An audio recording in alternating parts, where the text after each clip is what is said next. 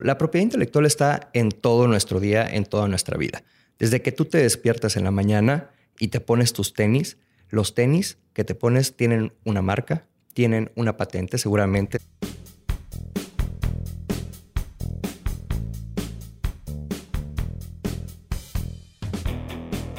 Bienvenidos a Crear o Morir, el podcast donde platicamos con personas que se han atrevido a crear su propia forma de ver el mundo. Esto sin morir en el intento. Este miércoles tenemos el gusto de presentarles un capítulo un poco diferente a lo que ya los tenemos acostumbrados. Como algunos ya se dieron cuenta con la música del episodio, pero les platico un poco. Como ya saben, este podcast buscamos traerles personas que se han atrevido a crear su propia forma de ver el mundo. Bueno, esta no es la excepción pero también queremos de vez en cuando traerles capítulos que además de motivarlos a perseguir sus sueños, les enseñen ciertas cosas que son muy útiles en la vida diaria y que tal vez en la universidad pasaron por alto o bien no venía en su plan de estudio. Es por eso que este miércoles les traemos a César Pérez Priego, el cual es un abogado especialista en propiedad intelectual y con el cual tuvimos la oportunidad de platicar sobre temas como qué es el INPI, las patentes, los derechos de autor, la importancia de tener tu marca protegida, los errores comunes que cometemos al registrar la marca, así como los costos y los requisitos que trae consigo registrar tu propia marca, entre muchos otros. Espero que les guste este tipo de episodios si fue así, no olviden en compartirnos qué otros temas les gustaría que habláramos en los próximos capítulos. También les dejo los datos de contacto de César en la descripción del episodio por si quieren contactarlo para algún tipo de servicio. Sin más, comenzamos.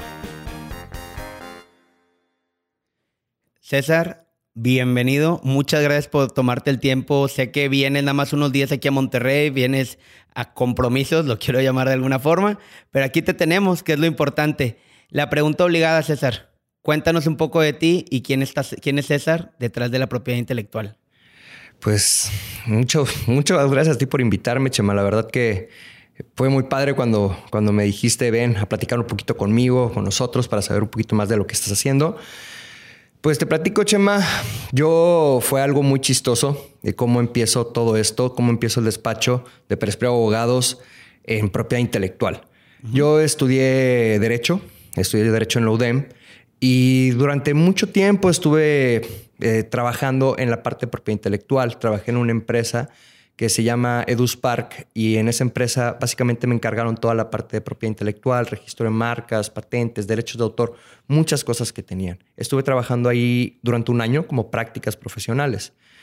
Después de eso, eh, al culminar mi carrera, me quedé buscando trabajo porque tuve que dejar ese trabajo para terminar lo de la tesis. Claro. Y después me quedé sin trabajo y pasaron uno, dos, tres, cuatro meses y yo no encontraba trabajo. Entonces fue súper frustrante. Yo decía, bueno, ¿y qué hago? ¿Y qué hago? ¿Y qué hago? Hasta que de repente creo que, que la vida te, te da esa, esa, te abre esa ventana o esa puerta donde te dice, oye, yo ya sé hacer esto, ya lo he manejado, tengo la idea de cómo se maneja. A, mí así me pasó, no sé si a todos le pasa, pero a mí me pasó así y lo que dije, ¿sabes qué? Voy a empezar mi despacho.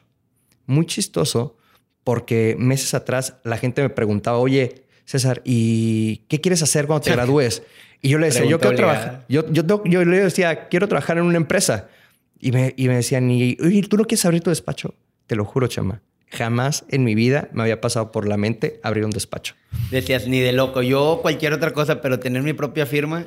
No, jamás. O sea, yo siempre dije, ah, quiero trabajar en una empresa donde te paguen bien, donde estés tranquilo. Jamás pensé meterme a la parte de, de, un despacho, ¿no? Y menos mío. Y este, y pues bueno, la vida me dio esa vuelta, la vida me llevó por un camino que yo jamás esperé, pero que el día de hoy ya no me puedo ver en otro, en otro lado que no sea aquí. O sea, empecé el despacho de cero, sentado en mi sala, eh, con mi computadora buscando, haciendo un logotipo en PowerPoint, o sea, de la manera más simple que te puedas imaginar. O sea, y, y todo, o sea, fue un día tras otro, simplemente, ¿ahora qué hago? Platicando con personas que han empezado a un despacho, que han empezado un negocio. Oye, ¿cómo empezaste tú? Oye, ¿qué haces? ¿Cómo le hacemos? Oye, yo, yo sé hacer esto. O sea, buscando clientes. Ha sido todo un reto este, este despacho, pero la verdad que es algo que he disfrutado muchísimo. Y pues bueno, esa es un poquito de la historia de cómo empezó Pérez Preo Abogados y lo que hacemos hoy. Excelente, sí, yo te conocí, estudiamos la misma carrera, estudiamos Derecho ahí en la Universidad de Monterrey, ahí nos topamos a veces en los pasillos, uno que otro día en clases, pero es interesante porque pues yo que te llevo conociendo unos muchos años, pues, cuando me, me, cuentes aquí directamente que no tenías la idea y a lo que estás creando ahorita, se me hace muy interesante. Y la verdad, ¿cuánto tiempo llevas dentro de lo del tema de propiedad intelectual? Mira, antes de abrir el despacho yo estuve solamente un año. Un año. Un año este, metido de lleno a la propiedad intelectual, eh, un poquito de contratos con la empresa que te digo, pero eh, después de eso ya llevo ahorita cinco años, este, ya llevo cuatro años con el despacho y pues el año que, que estuve en la empresa, ¿no? Este, y pues ya hemos estado practicando eh, todo lo que es propiedad intelectual, lo que son registro de marcas, patentes, derechos de autor, todo lo que necesita una empresa para proteger sus intangibles, nosotros lo protegemos. Excelente. Y para eso te tenemos aquí una persona experta en la materia que más que todo queremos que nos platiques poco a poco para, como se dice, la gente de calle, la gente que tal vez no conoce mucho, que son o diseñadores o emprendedores y quieren proteger, como dices, esos intangibles. ¿Cómo podemos hacerlo? Pero pues la pregunta obligada es, ¿qué es la propiedad intelectual? Mira, te platico. La propiedad intelectual está en todo nuestro día, en toda nuestra vida. Desde que tú te despiertas en la mañana y te pones tus tenis, los tenis que te pones tienen una marca, tienen una patente, seguramente si son Air Force, no sé qué, o sea, tienen una patente que ya, que ya lo crearon. Este, te paras de la cama y desayunas, bueno, los, el, a lo mejor y tomaste un café de Chiapas que tiene una denominación de origen de Chiapas, o sea, también es otra parte propia intelectual. Luego sales de tu casa, prendes tu carro y escuchas la radio. La radio, los programas de radio tienen derechos de autor, o sea, las canciones tienen derechos de autor. Luego llegas a tu oficina y agarras una pluma y te das cuenta que esa pluma Vic que tienes ahí en tu mano tiene tres patentes que tú ni siquiera sabías. O sea, muchas cosas. Esa, esa propiedad intelectual está en toda nuestra vida, todo el día. ¿Ok? Consumimos propiedad intelectual cada segundo. Cada segundo. Tú consumes normalmente un producto, y no hablo de marcas caras, pero normalmente consumes un producto por la marca. Algo te llamó de la atención de la marca algo te llamó la atención de ese producto, de ese envase, de esa forma que tiene ese vaso, de esa forma que tiene la botella. Por eso la consumiste. Fuera del precio, fuera de otras cosas, lo que tú estás consumiendo es propiedad intelectual. Bueno, pero como tal, ¿qué es? La propiedad intelectual se divide en tres, en tres partes. La primera, que es la propiedad intelectual como tal, que son marcas, avisos comerciales y ahorita ya se protegen marcas sonoras, marcas olfativas e imágenes comerciales. Entre otras cosas que no se usan tanto, pero bueno, ahorita profundizamos en esa parte. La segunda es la propiedad industrial. La propiedad industrial eh, es básicamente las patentes, los modelos de utilidad y los diseños industriales. ¿Ok? Y la tercera parte que son la de derechos de autor. O sea, todo lo que es protección de, libros, de películas, de imágenes, de obras arquitectónicas, de programas de cómputo. Entonces, básicamente eso es lo que protege la propiedad intelectual. Perfecto. ¿Y quién es la entidad gubernamental que protege? Porque, pues, muy padre y todo, pero pues debe haber alguien que te haga valer si tienes protegido algo. Así es. Mira, las, las instituciones que, te, que protegen la propiedad intelectual como tal, o que están encargadas de proteger esta parte, es el INPI, Instituto Mexicano de la Propiedad Intelectual, ¿ok? En materia de marcas y patentes, y el INDAUTOR, Instituto Mexicano de Derechos de Autor, en materia de, derechos de autor. Vaya, la redundancia, ¿verdad? Bueno, entonces, esa es la, autoridad que lo, que lo regula. Con ellos haces todo el tema del procedimiento. ¿Qué, qué, qué, más, aparte de, protegerlos, qué más te pueden dar ellos? Mira, aquí el detalle muchas veces que las personas creen que con el simple hecho de, de tener una, una marca ya está protegida. O sea, el simple hecho de crearla, de crearla, perdón, ya está protegida. Aquí no, o sea, hay que llevar todo un proceso. Hay que llevar un proceso de, inscribirla, registrarla en la caso de la marca, protegerla en el caso de las patentes. Y después de eso tienes tú la obligación y el derecho de darle seguimiento para que nadie más lo utilice. ¿A qué voy con esto? Sí, no nada más es crearlo, llevarlo y se acabó, Exactamente. Todo lleva un proceso. Si quieres, podemos empezar, empezar por ahí. por ahí. Exactamente. Por ejemplo, vamos con las marcas. Las marcas, todo es una marca. Existen marcas que tienen un diseño en particular, marcas que no tienen un diseño, que solamente es una palabra, marcas que, que, no tienen ninguna palabra, que solamente tienen un diseño, que tú las identificas como esta manzanita mordida, tú la ves y ya sabes qué marca es sin siquiera decirlo. Decirlo, exactamente. Entonces, eh, hay diferentes tipos de marcas. Tú lo primero, cuando quieres registrar una marca, tienes que identificarla, ¿ok? Tienes que saber qué tipo de marca es la que quieres proteger para saber en qué rubro la vas a proteger. Sí, porque hasta puedes llegar a protegerla mal y pues en sí probablemente ese defecto va para atrás. Así es. Algunas personas me dicen, oye, pero es que la voy a proteger con, con la manzanita a un lado y lo voy a usar normalmente la manzanita arriba, porque a lo mejor tú vas a proteger eh, Chema y le vas a poner un logotipo tuyo y le vas a poner un logotipo en la parte de arriba, ¿no? O sea, una imagen, perdón, en la parte de arriba y la palabra Chema abajo, ¿no? Yo te diría, ¿cómo, lo, ¿cómo es la manera correcta de protegerla? Protégelo por separado. ¿Para qué? Para que tú puedas utilizar a lo mejor esa imagen en donde tú quieras y el nombre donde tú quieras, ¿ok?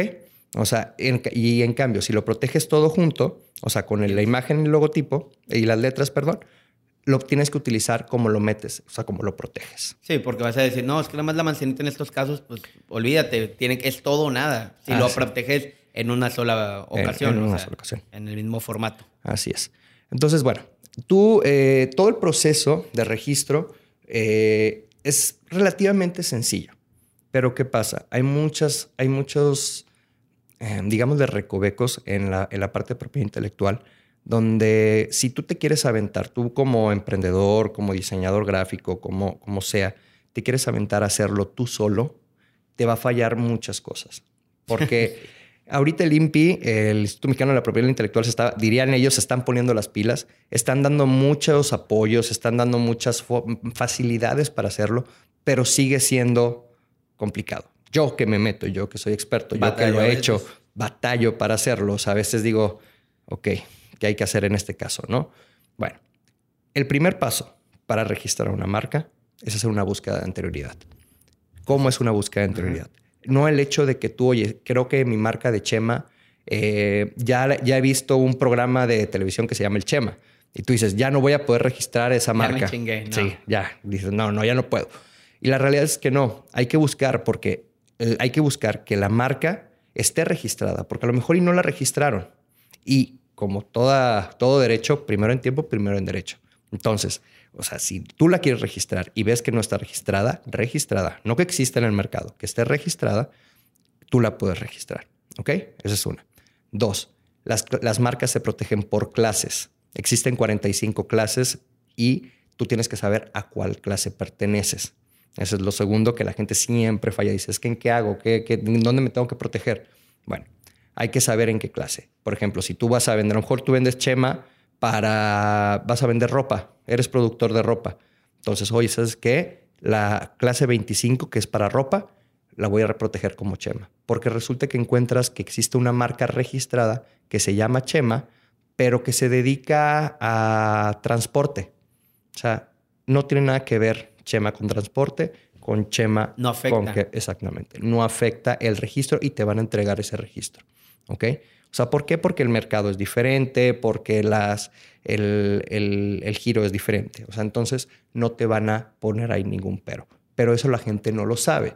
La gente hace una búsqueda, ve que existe un chema para transporte y dice, ya no voy a poder registrar mi chema para ropa, porque ya existe uno. Entonces, eso es por lo que a veces se necesita un abogado o a un especialista en propiedad intelectual para que pueda apoyarte en todo este proceso. Como tú dices, si tú mismo fallas, sabes, no que falles, pero te equivocas o hay errores o, omisiones, una persona que tal vez no es su expertise. Así es. Probablemente. Fíjate que no es tanto como que me, como que me equivoque, pero este, es el hecho de la dificultad que llega, lleva a tener en algunos casos. O sea, no es nada más ingresa documentos. O sea, tú puedes ir al INPI, te van a decir, ah, oye, nada más necesitas este, tu acta constitutiva si estás constituido, o si no, nada más tu nombre, necesitas tu CURP y tu dirección completa. Y tú vas a decir, ¿a poco eso es lo único que necesito? Sí. Sí, te van a decir sí. Ah, ok. Y luego, bueno, te vas a meter a la clase NICE y vas a buscar estos documentos. y vas a decir, ajá, Oye, y luego te van a decir, y tienes que seleccionar todo en la clase en la que quieras. Oye, pero ¿qué clase soy? No, pues búscale. Ese es tu rollo, no es mío. Exactamente. Y luego te van a decir, oye, busca todos los que te interesan. Y tú vas a decir, ok, ¿cuáles me interesan? Y ahí te vas a poner a buscar, ¿no? Y luego tampoco sabes que a lo mejor para, para separar un servicio de otro tienes que poner un punto y un coma. Porque si le pones punto o si le agregas además, o sea, además de estos servicios, o si le pones esas palabritas, el INPI te va a requerir y te va a decir, está mal. O sea, dime por qué, por qué le pusiste así cuando no es así. O sea, y eso no te lo dice, eso no te lo dice la ley. Eso no te lo dice este, el sistema. O sea, eso como que lo tienes que saber ya como por expertise, ¿no?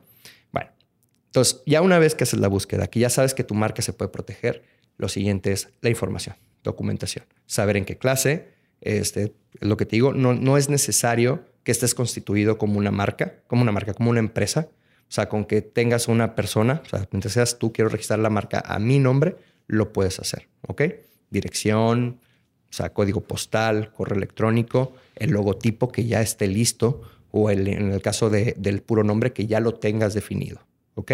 Ok, sí. Y básicamente esa es la información. O sea, es muy sencilla la información que te piden. sencillo, pero a la hora de hacerlo práctico y saber qué diseño y meterte a la clasificación y decir, no es mi expertise y decir, ay, no la estaré regando en las 45 clasificaciones. Así es. ¿Qué pasa, por ejemplo? Hay veces que dices, oye, pero yo quiero registrarlo para, yo no vendo, yo te metes, por ejemplo, a la clase 25. La clase 25 es para los que hacen ropa. ¿ok? Como tal. Y tú, por ejemplo, dices, oye, pero es que yo no hago la ropa. Yo soy distribuidor de ropa. Yo compro ropa de marca de otras personas y yo la tengo en mi boutique y yo las vendo. Entonces ya no entras en la clase 25 porque tú no, ve, tú no haces ropa. Tú lo que eres es, es un distribuidor. O sea, ya entras en una clase diferente. ¿Y qué pasa? Si tú haces eso, si tú no te, pones en la clase, en la clase que correspondes, alguien puede llegar el día de mañana y decirte, Chema, la marca Chema es mía. ¿Por qué? O, te voy a quitar tu marca, voy a nulificar o caducar tu marca porque tú estás utilizando, pusiste una clase a la, a la cual no perteneces. Y son datos falsos en la solicitud y el INPI procede y te quita la marca ¿eh? y se la dan a la otra persona. Porque tú dijiste que, que, eras que tú haces ropa y la realidad es que no haces ropa, la realidad es que tú vendes y está mal. Ah, Entonces, hasta, ese, hasta ese, este, ese grado de, específico hay que llegar para poder hacer una correcta, correcta protección de marca. O sea, sí es como que se va un poquito más complicado, un poquito no, más allá. muchísimo más complicado y probablemente, y qué bien que tú estás aquí como experto en la materia, sí pasan esas cosas. O sea, probablemente la gente, ay, si me van a quitar y nada más puse mi marca. No, sí van y te la quitan y alguien más se quiere apropiar de lo tuyo. Así es. No, y mira, eh, me pasó una, un caso muy chistoso este, en, en, Tabasco, que hay una marca de, de, tacos, una taquería literalmente, que se llama Sushi, se llama Ito, perdón. La marca se llama Ito. Esa taquería tiene años, años te hablo que tiene 30, 40 años en el mercado, famosísima en Tabasco. Y hace poco eh, le llega una, una carta donde le, donde, le está, donde le exige la marca Sushito le marca, les dice, ¿sabes qué? Tu marca es parecida a la mía. Si no quieres que yo proceda por una demanda de infracción, deja de utilizar la marca. ¿Y qué hizo, y qué hizo Ito? Ito, como tal, no tenía su marca registrada. Y como que le dio miedo, dijo, ay, ¿qué hago? O sea, Sushito, ¿no? O sea, el monstruo que tiene en todo México, sushi. O sea, me, me puede demandar. Le cambió el nombre a los tacos. Le cambió el nombre, se llama ahora Ita que para mí es lo mismo. Prácticamente. Se, cambió el nombre a Ita y lo registró. Y, se le, y le dieron su registro. Si Ito, si hubiera asesorado con un abogado que supiera de esto, Ito le puede tirar la marca a Sushito. ¿Ok? O sea, por la antigüedad, por muchos factores, puede, puede haber este, o sea, darle, la vuelta a lo que Sushito le estaba demandando. Pero la, la falta del conocimiento. La falta del conocimiento lo hace. Entonces, eso es lo que pasa a veces. O sea, sí se puede. La gente a veces en México todavía estamos en una parte de, culturizar en todo esto porque la gente no, no sabe que, que, que, lo necesita, uno, no sabe cómo, y la mayoría es que lo deja por desidia, porque se mete un día ve todo lo que necesita y dice, no entiendo nada. Entonces lo deja y no lo hace. Pasan dos, tres, cuatro, cinco años y al, a los cinco años te das cuenta que alguien registró marca, la marca uno o dos días antes. Te lo juro que eso también me ha pasado, es muy chistoso. Bueno, no es chistoso para, el cliente. para el cliente no. para el cliente no. Pero hay veces que yo le digo al cliente, Chema, se registran el año pasado, si no mal recuerdo, se registraron alrededor de 120 mil marcas en el año. O sea, estamos hablando que se registran como 300 y tantas marcas al día. O sea, sí, creo que sí. Más o menos. Más o menos. Entonces, imagínate, 300 marcas al día, por poner un número. Entonces, imagínate qué posibilidades hay de que a alguien se le ocurra exactamente el mismo nombre que a ti se te había ocurrido ayer. O sea, es muchísimas. Y te lo juro que le digo a los clientes, hay que tomen esto en cuenta. Obviamente, a veces que por economía, que por desidia, que porque tienen otras cosas, porque no le dan la prioridad a esta parte, lo dejan pasar uno, dos, tres o incluso un mes. Y hay veces que yo le digo al, cliente, oye, ya cuando me dicen, oye César, ahora sí vamos a hacerlo. Les digo, ¿saben qué? Tengo que volver a checar. Checo y les digo, ya no se puede. O sea, te puedes arriesgar, pero nos pueden quitar la marca por eso. Y también, digo, como, como abogados sabemos que hay gente que se dedica a estar ah, buscando y a ver a quién se friegan y van pasando por los locales. Oye, esto y pasa, o sea, realmente suceden este tipo de cosas aquí. Sí, claro, me lo, han, me lo han dicho incluso de que, oye, ¿no has pensado en hacer eso? Y le dije, dije, no, eso es muy poco ético, o sea, eso realmente es muy poco ético. Yo, por ejemplo, también entrando como en ese tema, hay veces que, que, me he topado con abogados o colegas, no digo que esté mal, pero que a veces quieren sacar un poco de provecho o quieren ver negocio en todo. O sea, es normal, pero ¿qué pasa? Yo, por ejemplo, llego contigo, o sea, o llego con, con, con Chema y Chema me dice, oye, es que estoy empezando mi negocio, no tengo, no tengo mucho capital, pero estoy, quiero hacer un buen negocio, quiero hacerlo bien, correcto, quiero tener mis contratos, quiero tener mis licencias de funcionamiento de gobierno, quiero tener mi marca protegida, porque mi idea es llevarlo al siguiente nivel este negocio. Pero hoy por hoy estoy empezando y no tengo mucho capital. ¿Y qué pasa con muchas personas? Te dicen, oye, ¿sabes qué? O sea, hay que registrar tu marca, pero la vas a registrar en esta, en esta, en esta y en esta clase. Y te sacan 5, 6, 7 registros y tú dices, oye, pues ¿cuánto vale cada registro? Ahorita en el INPI vale, es bueno, alrededor de 3.126 pesos, para ser muy, muy exactos. Muy exactos. Eso es lo que vale el, el, pago de derechos al INPI. Fuera de todos los documentos, fuera de ir y venir y todos los gastos que te puedas llevar, el pago de derechos es de 3.126 pesos.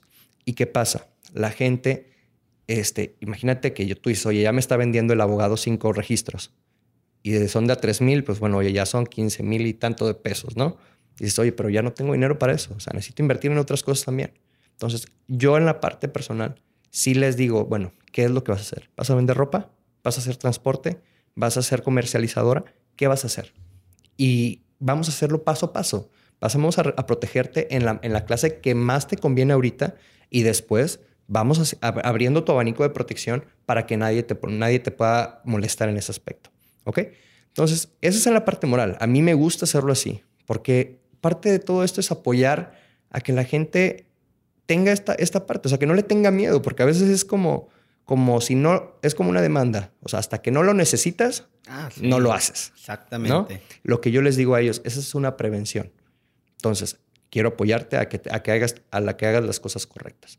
Entonces, así yo actúo, ¿no? Excelente. Que bien que nos comparte también eso. Vamos a regresarnos un poco. Vamos a, a que la gente que nos está escuchando conozca, vámonos por partes, las invenciones. Ok. Lo, que la gente siempre dice y lo has escuchado mil veces, es que sí, tiene, esa marca está patentada. Esa marca está patentada. Es normal, todo el mundo lo hemos escuchado y tú más. Sí, no, todos los días, todos los días. Oye, César, quiero patentar mi marca. y ya no me puedo reír porque pues obviamente yo, yo entiendo que es una confusión común. ¿Qué pasa? Ahora sí, te explico como tal la definición de marca. Las marcas son, o sea, para poder entender qué es esto, ¿no? Las marcas es todo signo que distingue un producto, o sea, bueno, en este caso ya son todo signo perceptible por los sentidos, perceptible por los sentidos que distinga un producto o un servicio de otro, ¿ok? Anteriormente solamente eran los signos visibles, ¿ok? Antes solamente eran lo que te digo, los nombres, el diseño, este, logotipos, ¿ok? Ahora ya también se protegen olores, sonidos e imágenes comerciales. Imágenes comerciales son los empaques, básicamente. Ok. ¿Ok? Bueno, esa es en la parte de marcas. La parte de patentes. Las patentes son las invenciones. ¿Ok? O sea, es todo lo que sea de la creación humana. ¿Ok? No es, la, no es lo que descubras, sino es lo que eh, un humano crea. Con su conocimiento Con y sus conocimientos y habilidades, exactamente. ¿Qué tiene, que tener una, ¿Qué tiene que tener una patente? Tiene que cumplir con tres requisitos. Tiene que ser novedoso. Esto quiere decir que no esté en el mercado, que sea algo nuevo, ¿ok? Otra es que sea de actividad inventiva, o sea, que no sea algo que se haya descubierto, sino que sea algo que, que se desarrolló a través de un, de, un, de un proceso, ¿ok? Y la tercera es que sea de aplicación industrial. Básicamente, que este, la puedas llevar a desarrollar en un mercado y lo puedas vender. Esa es la idea de una patente. ¿Qué pasa si yo tengo, hago una o sea, ya registré mi patente, ya me la dieron, ya todo, y no lo uso para algo, nada más la quiero tener para fregarme a todo el mundo y que nadie lo use? Digo, lo puedes hacer, Sí. pero mientras cumplas con ese requisito, o sea, si tú no lo, si- o sea, no lo, cuando tú quieres registrar la patente, cuando tú quieres proteger una patente, tienes que cumplir con estos tres requisitos. Independientemente si después tú la decides no usar o no la quieres vender, como dices tú, oye, yo creé, por ejemplo, a veces pasó, pasa, este, tiene una aplicación industrial, pero no se usó. ¿Qué pasó con el Gorilla Glass? El- las- el- los vidrios para los celulares. Bueno, cuando se patentó ese, no, no recuerdo quién lo patentó, pero cuando se patentó, todavía no existía para qué utilizarlo. O sea, el que lo creó vio que creó un cristal que no se raya. Pero él decía, no tiene una aplicación. O sea, él, él dijo, bueno, es un cristal que no se raya. ¿Y tiene aplicación? Sí, sí tiene aplicación industrial. ¿Por qué? Porque es un vidrio que no se raya y lo puedes poner en cualquier lado. Pero, sin embargo, se dio cuenta que la gente no lo iba a poner en su ventana. No le interesa tener un- un- una ventana que aparte era muy caro en ese momento. Entonces, nunca se utilizó. Cuando llega la era del smartphone y empezó a utilizarse el Gorilla Glass, Ahora sí. La, la patente ya había vencido.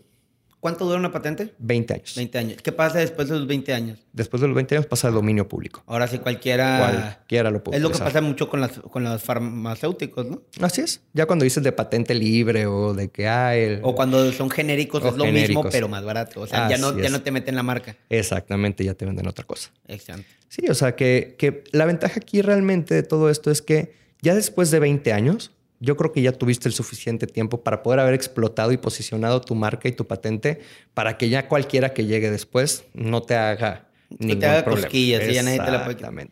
Bueno, de las patentes vamos a brincar a lo que es los modelos de utilidad, que está dentro de invenciones. Así es, de patentes igual. ¿Qué pasa? De propiedad industrial. Patentes, tres requisitos. Novedad, aplicación inventiva eh, y, este, perdón, aplicación industrial y actividad inventiva. Tres requisitos para que te traiga una patente. Si tú la patente no la tienes, o sea, no, no, no tienes esos tres requisitos, no hay patente. No te van a dar una patente. ¿Ok? Sí. Y un modelo de utilidad se le conoce, o se le dice, mejor dicho, como una patente chiquita. ¿Por qué? Porque un modelo de utilidad solamente necesitas tener dos cuestiones, que es la novedad y la aplicación inventiva. ¿Qué pasa? Ya, no, ya es, por ejemplo, los modelos de utilidad no tienen que ser algo completamente novedoso. ¿Ok? Ya es, por ejemplo, eh, hay, un, hay un ejemplo que me da mucha risa. Ya existen las tazas, ¿no? Hay una persona que inventó una taza que lo que hace es que cuando la pone, él fumaba mucho. Y cuando pone la taza en la mesa, se activa un mecanismo muy sencillo y sale de la parte inferior de la taza un ¿Cenicero? un cenicero. De abajito, nada más la- cuando lo posiciona. Sale el cenicero para poner su ceniza. Lo levanta y ¡puc! se guarda la tacita. Entonces, eso, o sea, ese mecanismo tan sencillo es un modelo de utilidad. ¿Qué otro modelo de utilidad que conocemos muchísimo? El encendedor. Son dos cosas que ya existen. El encendedor con destapador. Son dos cosas que ya existían. Y a veces dices, oye, pues eso es obvio. Pues sí, es obvio, pero a nadie se le había ocurrido. O como lo más obvio que para mí se me puede venir a ocurrir, las, las maletas de viaje. En Antes no tenían momento. ruedas. Así es. Y ahorita en Asia, no quiero equivocarme, tiene unas donde te puedes subir y ya o tú te subes arriba de tu maleta, ya tiene rueditas, pero es automática y te va mandando por todo el aeropuerto. Sí, tiene motor. le, le metieron un motor al... al y ya, exactamente. O sea, todo eso es un modelo de utilidad. Son dos cosas que ya existen en el mercado, pero tú la modificas. ¿Qué pasa muchas veces? El mexicano es muy creativo. ¿Y qué pasa cuando muchas veces van a Estados Unidos o Europa y encuentras que allá, por ejemplo, utilizan un aparato para algo, para, una, para una cierta, un cierto funcionamiento? Y tú llegas aquí a México y tú dices, oye, pero es que aquí lo puedo utilizar para otras cosas. Y le haces alguna adaptación o le haces algún cambio y ya es un producto diferente, tiene un funcionamiento diferente. Entonces, eso en ese tipo aplican los modelos industriales. Modelo de utilidad. ¿Cuánto tiempo te dura? 10 años. 10 años. 10 años. Y después de los 10 años, igual que la patente, el que quiera ya lo puede usar. Así es. Perfecto. Ahora brincamos diseño industrial. Los diseños industriales. Este examen. Sí, ya, ya, ya me estoy recordando de esos exámenes. No, mira, los diseños industriales como tal son eso. Son diseños que crean una característica específica en un, en un, en un producto o en un servicio. Por ejemplo, oye, tú haces un diseño de un sofá que el sofá se, puede desplegar y se vuelve un sofá de tres plazas y a lo mejor y si lo doblas hacia el otro lado se vuelve un sofá, este, se vuelve una cama. O sea, todo ese tipo de, de, diseños que puede tener un producto en específico, eso es un diseño industrial. ¿Ok? Que ah. más ejemplos, más que para la gente entenderlos. Em, una botella, o sea, la botella de Coca-Cola tiene un diseño, tiene un diseño en particular que se puede proteger como un diseño industrial. O sea, la forma de la Coca-Cola. Hay perfumes que, por ejemplo, que tienen formas eh, de busto de una persona. Este, ese, ese también es, es prospecto para un diseño industrial. O sea, todo eso, todos los diseños en particular que puede tener un producto, se puede proteger por un diseño industrial. Tiene que tener alguna forma en específico. O sea, no puedes proteger, digamos, una botella de perfume que es un cuadrado Así es, sí, tiene que ser distintiva. O sea, tiene que ser novedoso. O sea, algo que, que no, o sea, tiene que cumplir con la parte de novedad. Todo en lo que es patentes, modelos de utilidad y diseños industriales tiene que cumplir con la parte de novedad. O sea, si no es novedoso, no se va a proteger. O sea, no es como dices tú, oye, un cuadrado para un perfume, pues no, no es novedoso. no, no, lo inventaste. Esa no lo inventaste, exactamente. ¿Y cuánto tiempo tienes con tus diseños? Igual 10 años. 10 años. 10 años. Y brincando en último en invenciones, tenemos lo pues, los secretos industriales. Bueno, los secretos industriales eso está chistoso porque eso no se protege. los, los secretos. No sería un secreto. Exactamente. ¿Por qué? ¿Qué pasa? Cuando tú registras una marca o, o, proteges una patente, ¿ok? Esto se publica. O sea, tú tienes la oportunidad de poder ver quién es el titular, cuál es la patente, cuál es la marca. O sea, tú puedes verlo. O sea, es un, es un, son este, documentos libres. O sea, cualquiera lo puede ver.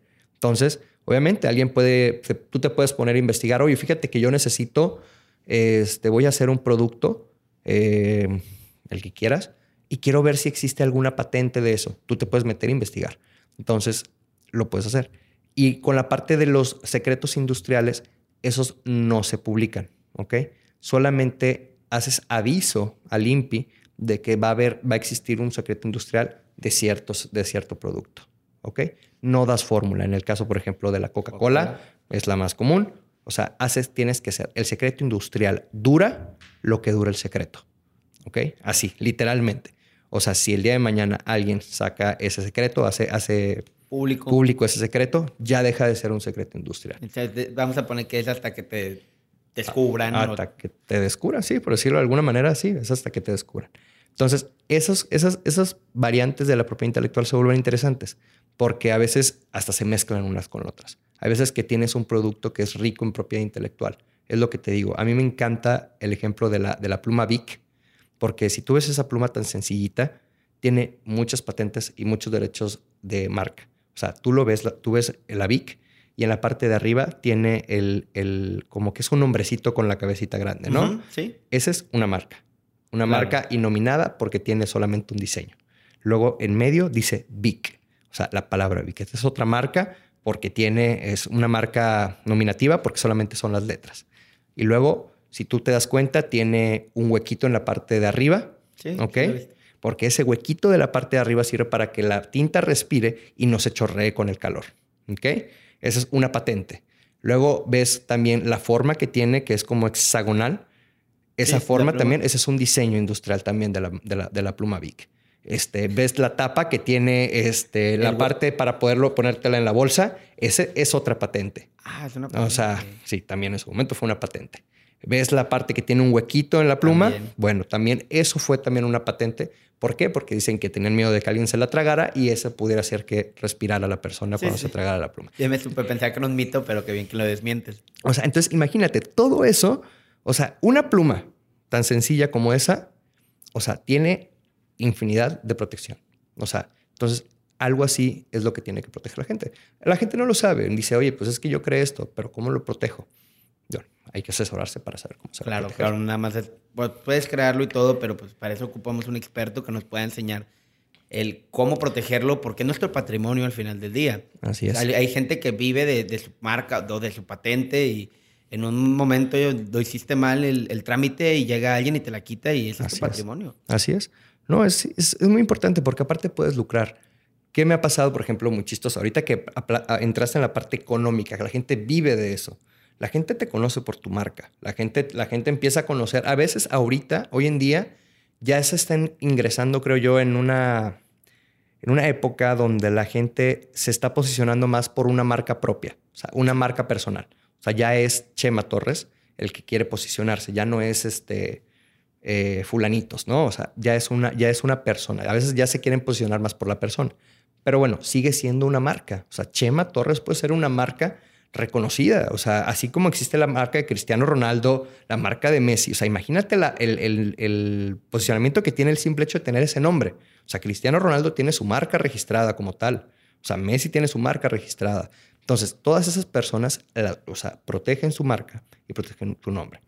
¿Y qué pasa? Puedes monetizarlo. No es nada más protegerlo para que alguien más lo No, utilice, no lo No lo utilice. También lo puedes monetizar. O sea, aquí es donde viene lo interesante. Muchas veces pasa con personas que, quieren, que empiezan la empresa y que a lo mejor pasan uno, dos o tres años y dicen, ¿sabes qué? Ya no es lo mío.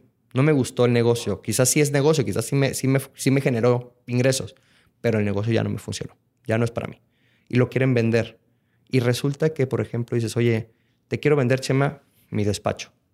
Y tú me vas a decir, pues sí, pero ¿qué tienes en tu despacho? O sea, no nada más es el edificio, no nada más es el mobiliario, no nada más es eso. No nada más son los clientes o la cartera de clientes. O en el caso de una boutique, oye, no nada más es el inventario. No, es mi marca. ¿Y cuánto vale tu marca? Bueno, pues cuántos ingresos has tenido, cuántas personas. Incluso hay veces que se puede valorar hasta con los seguidores de Facebook, de Instagram, porque hasta eso monetiza. Entonces, Sí. tú creas un valor sobre la marca y esa marca la vendes. Haces un contrato de cesión de derechos y vendes esa marca. ¿Ok? O sea, y algo que a lo mejor te pudo haber costado este, 100 mil pesos, por el valor de la marca te puede costar un millón de pesos, ¿no? O sea, la marca la puedes vender en un momento dado. ¿Ok? Hay veces que gente que cuando le debe al SAT presenta la marca para, este, ¿cómo se le dice? Para garantizar. Garantiza con la marca. O sea, ellos le, le dan un valor a la marca. Obviamente hay un proceso Hay que se lleva que hacer, peritos que hay que llevar una, pero le, o sea, tiene un valor, la evalúan y presentan para garantizar. Imagínate, o sea, hasta eso, o sea, ¿qué tanto valor puede tener, no? O sea, a veces dicen, es que nada más es un papelito, es que nada más es un registro. Pues no, o sea, si la sabes utilizar, puedes jugar mucho con ella. Y como dices, ahorita estamos, quiero llamarlo en la era donde pues, ahora sí las marcas personales son un boom y por todos lados aquí en Monterrey que estamos grabando lo puedes ver y como tú dices, que claro ejemplo de fútbol, Cristiano Ronaldo y Messi ya son marcas, Así es. aunque sean personas, técnicamente su nombre y lo que tiene el background de lo que han hecho con, esa, con ese nombre, Así es. ha de, ha de valer muchísimo. Hay dos aquí en Monterrey, por ejemplo, que, sí- que me llaman mucho la atención y me gusta mucho por cómo hablan, que es Carlos Muñoz, no sé si alguna Sí, vez lo has Carlos escuchado, y a Gus Marcos. Ah, Gus Marcos, claro. Dos de aquí de Monterrey, ¿no? Esos dos han posicionado su nombre a tal grado donde la gente no les interesa saber de su empresa. Que, bueno, si los conocen, saben qué empresas tienen, ¿no? Porque las, se las pasan metiste. diciéndolos. Exacto. Pero fuera de eso, no me interesa saber qué empresa es. Me interesa saber de Gus Marcos, de Carlos Muñoz. ¿Para qué? Para saber eso. Entonces, hay veces que eso es como que te vuelve más importante el nombre de la persona que de la propia marca. Pero entonces regresamos a lo mismo. Empezamos a que tiene que registrar la marca como Carlos, como Chema, como César. O sea, ¿por qué? Para que te vuelva distintiva y alguien más no te la pueda ganar. porque hay un punto muy importante. Y me voy a saltar a otro tema completamente diferente. derechos de, sí, derechos de autor. Pero derechos de autor, ¿a qué? Porque, porque eh, se vuelve interesante eh, que cuando tú proteges, empezando con la parte de los nombres, tú puedes proteger tu, tu nombre como un nombre artístico. O sea, Chema Torres puede ser un nombre artístico. ¿Ok? Así como existe Galilea Montijo, así como existe este, Shakira, todos esos están protegidos como nombres artísticos y se protegen, ¿ok? O sea, nadie más puede usar el nombre de Chabelo, nadie más puede usar el nombre de Chespirito, nadie más puede usar para, para promocionarse, ¿ok? Esos ya son partes, derechos que tiene la persona, ¿ok? Y se protegen. O sea, no es nada más como que ya es mi nombre y nadie lo puede utilizar. No, o sea, alguien más puede utilizarlo y protegerlo como nombre artístico, ¿ok? Entonces, imagínate, entonces ya no nada más estamos hablando de que necesitas una marca, también necesitas protegerlo como nombre artístico. En el caso de que seas una figura pública, que quieras lucrar con tu nombre, bueno, protégelo como una marca y protégelo como un nombre artístico para que no haya ningún problema. ¿Okay? Interesante. Entonces se vuelve una... No, se vuelve protegerte por todos lados porque es importante, porque ya depende de qué quieras llegar. Así es. Ya si llegas a un punto donde vas a proteger tu nombre como nombre artístico es porque ya tienes un valor agregado dentro de tu, con tu persona. Así es. Sí, o sea, a veces pasa que, te voy a hacer, yo que les digo a los clientes, a ver, ¿a dónde quieres llegar? ¿Qué quieres hacer? O sea, tu idea es vender tacos en la esquina toda la vida. No te preocupes, no la registres. La gente no te va a conocer por la marca, la gente va a ir porque ya saben que estás en esa esquina, ¿no? A veces pasa, hay que ser realistas. Pero si me dicen, no, mi intención es que el día de mañana quiero abrir otro sucursal y quiero empezar a crecer en todo México, ok, entonces hay que protegerlo bien, porque no sabemos qué es lo que va a pasar el día de mañana, o sea, no sabemos hasta dónde quieras llegar, ¿no? Entonces ahí es la diferencia. Hay veces personas que no tienen la intención de crecer, que solamente quieren quedarse ahí. Mm, a veces sí les digo, bueno, si tu intención es protegerla para que Taquería Juanita nunca te quiten el, nombre, bueno, vamos a hacerlo, pero ya no buscas más, más allá. Pero si tu intención es ser alguien que va a, va a estar en todo México, bueno, preocúpate por hacer todo eso, todo eso bien. Excelente. Qué bien que nos pones. Y qué bien que ya metiste el tema de derechos de autor. ¿Qué más nos vas a contar de? Derechos de autor. Los derechos de autor protegen las obras de los, las obras autorales. Claro. ¿Ok? Bueno, ¿qué obras se protegen por derechos de autor? Los libros. Todas las, este, pueden ser libros nuevos o compendios. O sea, pero o sea, que, por ejemplo, que unes varias, varias, variedad de información y lo haces un libro. Por ejemplo, se protegen también obras artísticas, hablamos de, dibujos, o sea, o pinturas, se pueden proteger por derechos de autor. Obras fotográficas, o sea, fotografías se pueden proteger por derechos de autor. Programas radiofónicos, o sea, como es este, por ejemplo, o el que se escucha en la radio, se pueden proteger también. Este, las canciones, las letras de las canciones, los fonogramas, o sea, como tal, los discos, se protegen, o sea, el sonido con la música, o sea, el sonido con la música se protege también como... Y también puedes proteger en otro lado lo que es el disque, o bueno, en este, antes los discos como tal. ¿Cómo? O sea, la forma del disco, el disco, pues, te protege el diseño del disco, el físico. Ah, sí, claro. O sea, a lo mejor ya... Lo, en otro lado. ya entra, por ejemplo, o sea, el, en, el fonograma, por ejemplo, también puedes proteger ya, a veces ya lo puedes proteger como una, como una marca sonora, por ejemplo, ¿no? O sea, puede ser ahí también otras cositas. Puedes proteger obras arquitectónicas. O sea, hay veces que un arquitecto hace un diseño de una casa muy padre y no quieres que ese diseño te lo replique alguna otra este, inmobiliaria y que te haga 20 casas igual al tuyo porque, bueno, se puede proteger para que eso no, no, se, no se replique, ¿no? O sea, el hecho de proteger como derechos de autor es simplemente para que tú tengas los derechos sobre esa, derechos morales y, y derechos eh, patrimoniales sobre esa obra, ¿ok? Sea, el día de mañana tú puedes vender la obra, puedes cederla, puedes licenciarla para que alguien más la utilice y te pague regalías sobre eso. ¿Ok? Programas de cómputo también. Esa es la, única forma que ahorita tenemos en México para proteger ahorita las tan famosas apps y las tan famosas programas de cómputo, nada más a través de eso. No, no se patentan, o sea que me dicen, llegan miles de clientes todos los días diciéndome, César, quiero patentar mi aplicación. No se puede patentar una aplicación. Este no es una patente, se puede proteger el código fuente, se puede proteger el programa de cómputo, los diseños, la marca, mil cosas, pero como tal, la aplicación no se puede. En México no es susceptible de protección. ¿Y cuánto tiempo te dura, cuántos años tiene de vigencia tu protección a derechos de autor? Como derechos de autor tiene toda la vida del autor y 100 años más. También los programas de cómputo y todo. Todo lo que entra de derechos de autor, todo lo que nos has dicho ahorita, 100 años, la vida de quien lo haya registrado. De, de, los, de los autores, así es, y 100 años más. ¿Y el proceso de registro? O sea, quiero llegar tal vez, ir descendiendo para que nos cuentes cómo son los registros, porque es lo que mucha gente que le estuve platicando que te iba a tener aquí, me decían, oye, pregúntale cómo se registra, o sea, porque como nos dijiste un principio, pues puede llegar a ser un calvario si no conoces y te lo quieres aventar solito. Mira, en la parte de, por ejemplo, de, de, de derechos de autor, ¿qué pasa? tú empiezas a, lo primero que, a diferencia de las marcas, no tienes que hacer una anterioridad en todos los casos. Por ejemplo, eh, ¿qué te piden? Que te piden que tengas la obra. En el caso, por ejemplo, vamos a hablar en específico de un libro, te piden que tengas la obra ya lista. No puede ser, no puede ser una idea, ¿ok? Tiene que ser ya como tal la obra terminada, ¿ok?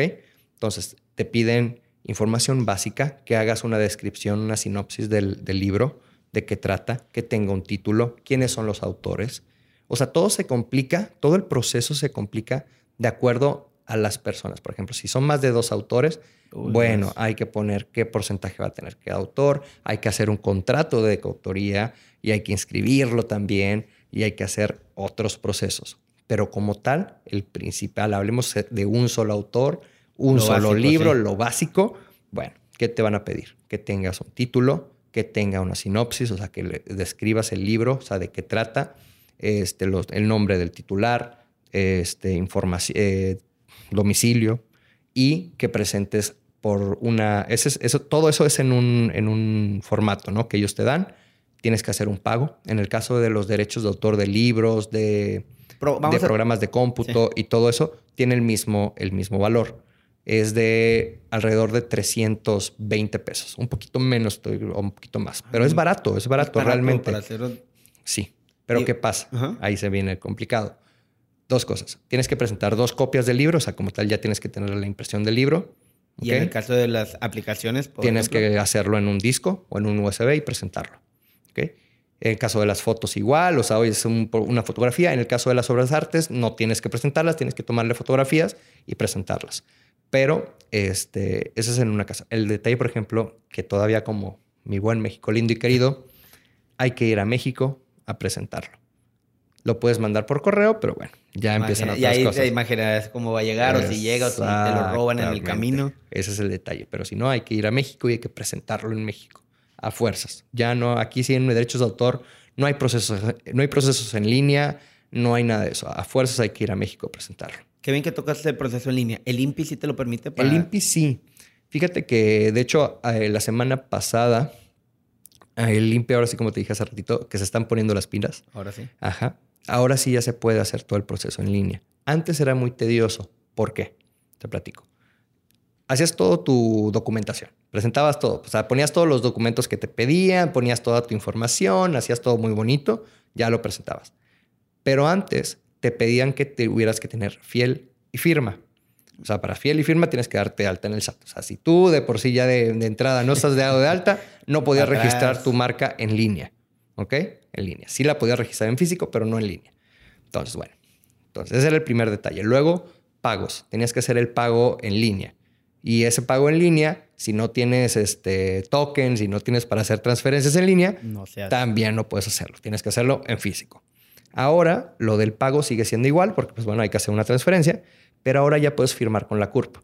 ¿Ok? Ah. Ahora te piden la CURP, pero igual necesitas tener fiel y firma. O sea, al ingresar al primera vez, necesitas tener. Y luego, por ejemplo, el detalle era que te pedían un, tenías que tener un formato, un formato, un programa que se llama Java. ¿Ok? Y si no lo tenías actualizado a cierto año, te, o sea, no podías, no podías firmar. Entonces, eran mil cosas que te pedían.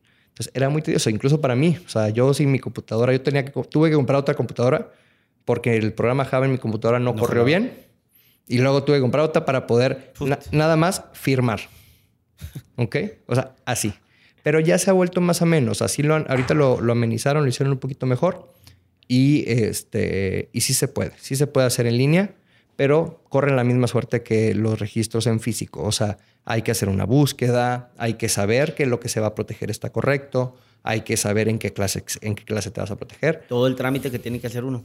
me, me falta una pregunta en el tema de registro de marca. Más o menos un proceso, ¿cuánto tiempo te toma? Mira, ¿cuál es el proceso que lleva? Hemos estado saltando de uno al otro, pero bueno. Sí, estamos en autor acá, pero... no, está bien. Yo creo que sí se va a entender. Este, ¿cómo es, cuál, cuál es el proceso interno del INPI? ¿Ok?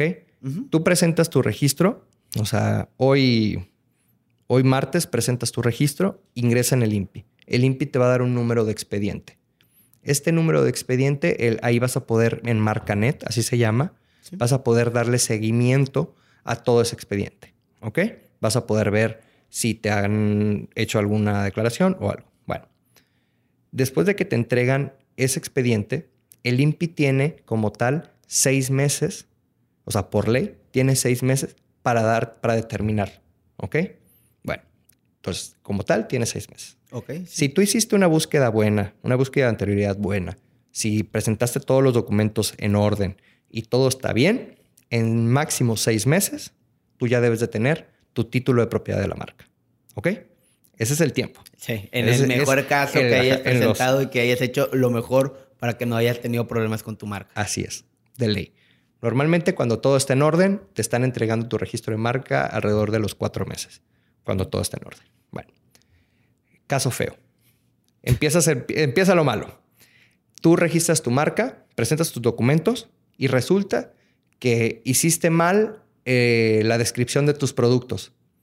Pusiste, una, pusiste la clase 25, que es para ropa, y tú en la descripción pusiste que ibas a vender chocolate. ¿Por qué pusiste eso? No, pues es que también voy a vender chocolate. Sí, pero el chocolate se protege en otra clase, no en la 25. Bueno, Ahí empieza. El INPI te va a mandar un requerimiento y te va a decir, Chema, tu clase Chema para la 25 de venta de ropa, ¿por qué le pusiste chocolate? No, está, no entra dentro de esta clase. Y tú vas a decir, tú, ahí si tú no eres abogado, vas a decir, ¿qué hago? La Sí me llegó una que otra vez gente que, oye, me llegó esto. Y me dice que tengo cinco días para contestarlo. Aparte, tienes tiempo límite. Acá es un poquito más. El, INPI, es un poquito más light. Eh, te da dos meses Dos meses, o sea, naturales. O sea, no es de dos meses de como. De lunes a viernes, es de lunes a domingo, son naturales. Ajá, te citan, si te requieren el 20, tienes el 20 de agosto, tienes hasta el 20 de octubre. O sea, no hay problema. Pero bueno, tienes tiempo. Pero bueno, como sea. El detalle es que te, ahorita ya te notifican en Gaceta ¿Quién revisa gacetas que no es abogado? Nadie. La gente que nos escucha va a preguntarse qué es una gaceta. Así es. Ahí es donde se ponen todas las promociones, requerimientos en el cuestión del INPI. Cada, cada área tiene su gaceta, ¿no? Entonces, bueno, ahí te requieren. Te mandan un requerimiento. Antes te lo mandaban a tu casa o a tu domicilio que hayas puesto ahí. Imagínate, ahí era, te lo mandaban por correos de México, entonces tardaba siglos. O sea, te podían haber, el requerimiento pudo haber estado, eh, por ejemplo, dentro de esos seis meses, primeros seis meses que te platiqué, a lo mejor el requerimiento salió al segundo mes, pero luego lo mandaban por correos de México y tardaba dos meses en llegar. Entonces era un show. Y luego si no lo recibías, otro mes para que llegara ya. Entonces ya perdías cinco meses. O sea, entonces tenías que esperar. Bueno, ahorita ya no, ya todo es por Gaceta. Pero bueno, regresamos. Te llega un requerimiento porque pusiste mal la palabra, o sea, pusiste chocolate en una clase donde no era de chocolate. ¿Ok? Hay que contestar. O sea, hay que mandar al INPI una contestación que te cuesta, no es tan caro ya como un registro, o sea, te vale 377 pesos, pero hay que hacer una contestación y tú dices, ¿qué contestación? ¿Qué tengo que hacer? ¿Hay un formato que tengo que llenar? No. Es un escrito libre donde no sabes ni qué es lo que tienes que poner, porque si no pones el código de barras que te ponen ahí, no van a saber y te pueden decir, echar para atrás otra vez la contestación y otra vez pagar 377 y se vuelve un círculo, vicioso. Entonces, hay que hacer la contestación. Contestas, le dices al INPI, ¿sabes qué, INPI? Eh, fue un error, me equivoqué, lo que quieras. O sea, si no sabes redactar jurídicamente, o sea, pues le pones me equivoqué, lo siento, sorry, este, ajá, sorry, y se lo mandas, ¿no? Mandas al INPI. Y ya el INPI va, lo, va, lo va a ver y va a decir, ah, ok, bueno, ya se equivocó. Está bien, proceso. O sea, vamos al siguiente paso. Entra en el examen, ah, se me olvidó comentártelo así. Hay dos exámenes. El primero es el examen de, de forma y el siguiente es el examen de fondo. El examen de forma es el que establece que todo esto que te estoy platicando ahorita esté bien. O sea, que los documentos que hayas ingresado estén bien, bien ingresados. sea, que, que la clase esté bien, que el logotipo, las palabras que tú hayas puesto, o sea, si tú, por ejemplo, tu, tu logotipo, o sea, Chema con un diseño, por ejemplo, Chema es la palabra, y a lo mejor el diseño es tu cara, pero tiene una gorrita y en la gorrita tiene una letra que es una C, ¿ok? Entonces, tú cuando tecleas en el documento, mi marca, ¿cómo se llama? Chema. Pero tú registraste, tú quieres registrar el logotipo. Pero el INPI, si tú no le pones que la letra C, si tú no pones la letra C, Chema, el, el te va a requerir. Te va a decir, oye, ¿y esa letra que está ahí no forma parte de tu logo? Y tú vas a tener que decirle, ah, sí, sí forma parte. Ah, entonces, ¿por qué la omitiste? ¿No? Entonces, hasta esos detallitos hay que checar, hay que tener cuidado. Bueno, entonces ya, presentas bien los documentos, si presentas algo mal, te hacen el requerimiento y hay que contestarlo. ¿Ok? Bueno, y luego pasamos al examen de fondo. Ahí es donde viene la búsqueda de anterioridad que te digo. La primera parte del examen de forma de los documentos no es, no es de espantarse porque, bueno, se puede subsanar los errores cuantas veces sean necesarias y no pasa nada. Pero en la parte de, los, de las anterioridades, que es el examen de fondo, el INPI verifica que la marca no exista registrada, que es lo que te dije al principio. Hay que checar que la marca no esté registrada.